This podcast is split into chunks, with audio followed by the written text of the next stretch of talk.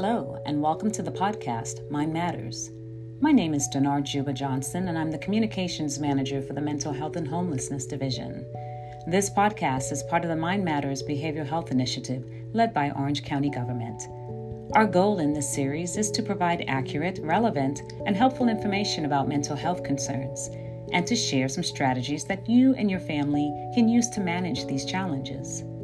We also want to spread the message loud and clear that experiencing mental health concerns, especially in the midst of COVID 19, is normal, and that we're in this together. During each episode in this series, we're going to hear from mental health professionals to help us dive deeper into these topics. And today, we'll hear from Kasie Wallace as she discusses the importance of practicing mindfulness.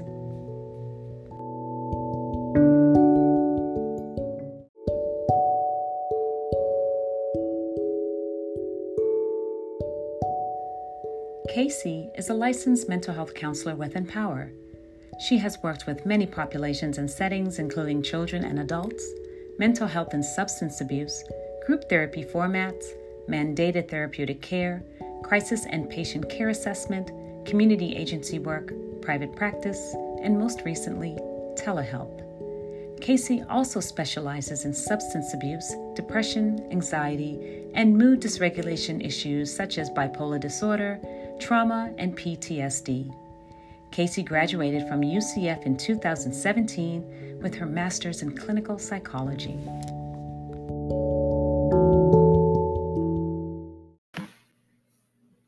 Hello, my name is Kasie Wallace. I'm a licensed mental health counselor, and I'm here to talk to you all today about a very important topic uh, that's really turned into quite a buzzword. We're talking about mindfulness. So, some lessons on staying in the moment and how to practice mindfulness. We'll be going over what is mindfulness? What does it mean to be mindful? And what are some benefits that we can see from practicing and building mindfulness as a regular habit into our day to day lives, as well as some practical applications. So, coming from a therapeutic standpoint, how do we incorporate mindfulness into the most humdrum day to day things, such as our sleep or our eating habits? And what are some helpful affirmations that we can tell ourselves to reinforce practicing of mindfulness, as well as maybe some helpful resources, uh, some good apps, and things to help us kind of get into the habit of practicing mindfulness. So, what is mindfulness? Well, the general definition would be the quality or state of being conscious or aware of something, a mental state achieved by focusing one's awareness on the present moment. And this is done while we calmly acknowledge and accept our feelings, our thoughts, our bodily sensations. Um, it is being in the here and now. And it's a skill everyone has it's something everyone can do, can be practiced anytime, anywhere, can be done with any activity. And we'll talk a little bit about how literally any activity can be made mindful with just some mental work. But however, mindfulness can sometimes be easier said than done. So I like to say that mindfulness must start with mindfulness we need to be purposeful. We need to be active in working to incorporate mindfulness into daily living in order to build and maintain habit formation. So, people like to talk about how mindfulness should be done. It's so easy, but if you really talk about it in day-to-day living, it sometimes can be harder harder to actually do.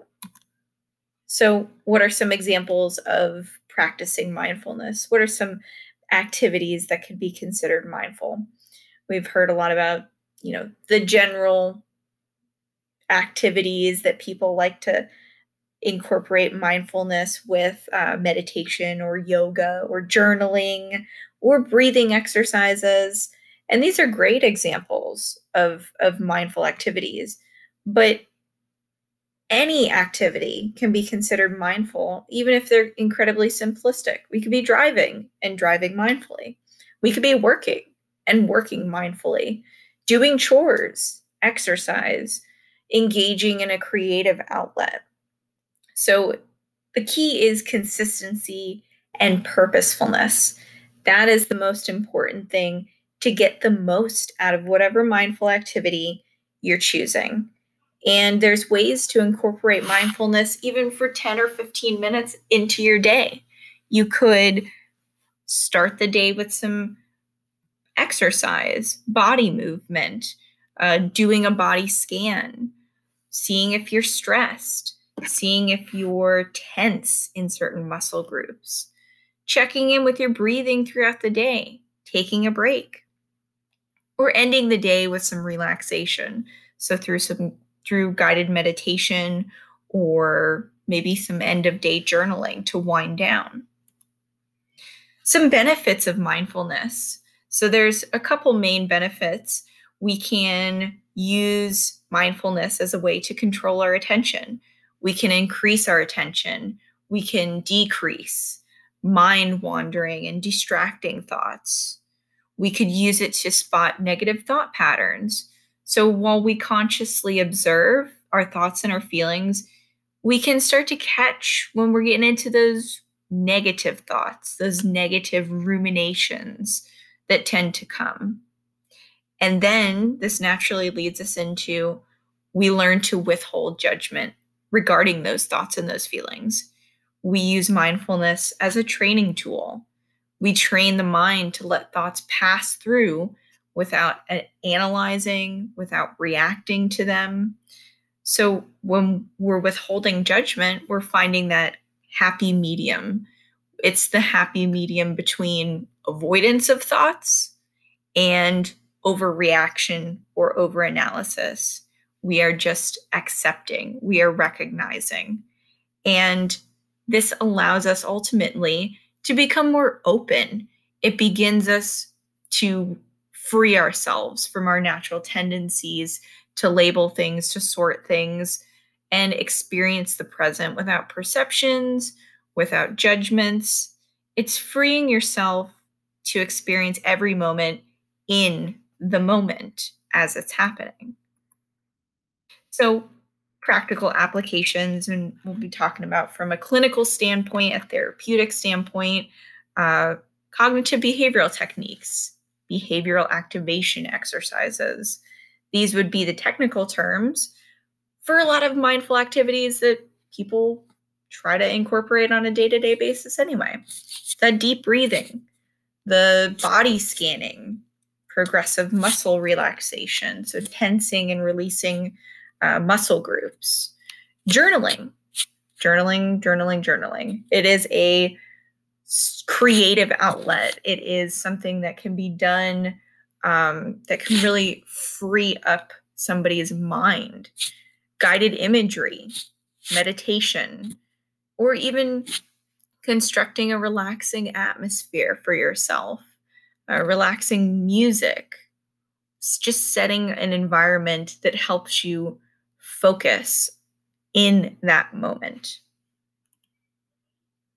Some other practical applications we can talk a bit about mindful eating and nutritional habits. So I know in times of stress and in times of emotion, people can tend to overeat. Uh, we'll eat when we're sad or bored or lonely. We can tend to eat emotionally comforting foods. Sometimes we can get totally distracted and just focus on multitasking while eating. We're not even considering what we're putting in our bodies. So, shifting away from mindless eating to mindful eating, listening to our body, we're stopping when we're full, we're eating when our bodies tell us to eat, uh, maybe eating with others, you know, making it a ritual, making it a thing that brings people together. And when we're eating, we're just eating. We're eating nutritionally healthy foods. So we're really considering the meal and not whatever else might be going on at that time. mindful movement, whether this is uh, exercise or yoga or the deep breathing. So, deep breathing can be considered mindful movement as well because we're not using our lungs, we're using our muscle, our diaphragm. And that's what's tightening and contracting and moving and creating space for the lungs to expand and inhale. And so that's how we can engage in those deep breathing exercises. It is muscle movement. And another topic of mindfulness we've been touching upon throughout this podcast has been that journaling. So, when we talk about mindful journaling, we're talking about staying rooted in the present. We find the heart of whatever we're writing. We're aware, we let go of our need for any kind of perfection. We can visualize ourselves writing. We create a routine and schedule time for writing. We can make mindful observations or narrations and just practicing it consistently and regularly is the main important part. One good app I've used personally myself has been um, this app called Jorn. And Journ, it is really helpful because it can provide daily prompts, structure if you don't know where to begin.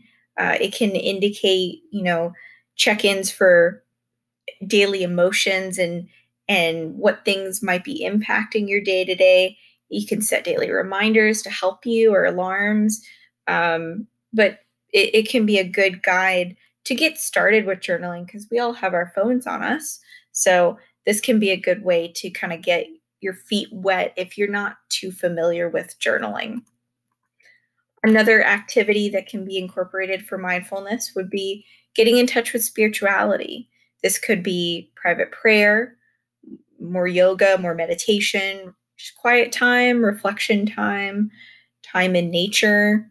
It could be participating in organized gatherings with, you know, your social circle that's uh, part of a religion or spiritual group. Um, it could just be any kind of activity that you enjoy that makes you happy, that's fun and matches your values. And the important part is to be intentional and planning these activities, but not to the point where it becomes stressful. So if you know you feel obligated to do something or oh this is a mindful activity I have to have to be mindful, then it turns out to be more stress than it is. So doing what makes you happy and maybe finding somebody to help you be accountable so that they can do it with you together and just practicing that self care. Uh, also, we talked about uh, mindful and mindless eating. So, sleep. Sleep is another big important factor with being mindful. And while our phones are a good tool, sometimes they can be disruptive. So, being mindful about placing your devices away from the bedroom, putting on, you know, a dimmer phone light at the end of the night, uh, if you have to put them in your room, putting them face down, and maybe even incorporating that journaling into the end of your day. So letting go of the day, clearing your mind, um, or telling yourself some mindful or positive affirmations throughout the day can be a way to recenter yourself and refocus yourself. So telling maybe uh, yourself that I will feel every experience that comes my way. I'll breathe. I'll pay attention. I will be still. I will be okay with who I am. Trust myself. Whatever this is, whatever it means to you to help you get through the day and recenter yourself. So, I hope this has been helpful. I hope this kind of gives you an idea of why mindfulness is so important how it can be easier said than done, and how any other skill, it needs practice, it needs time, it needs consistency to really form a habit. But the benefits can really outweigh the time that it takes to kind of try to incorporate it into your life. And so, if people make this an important factor, they can really reap serious rewards.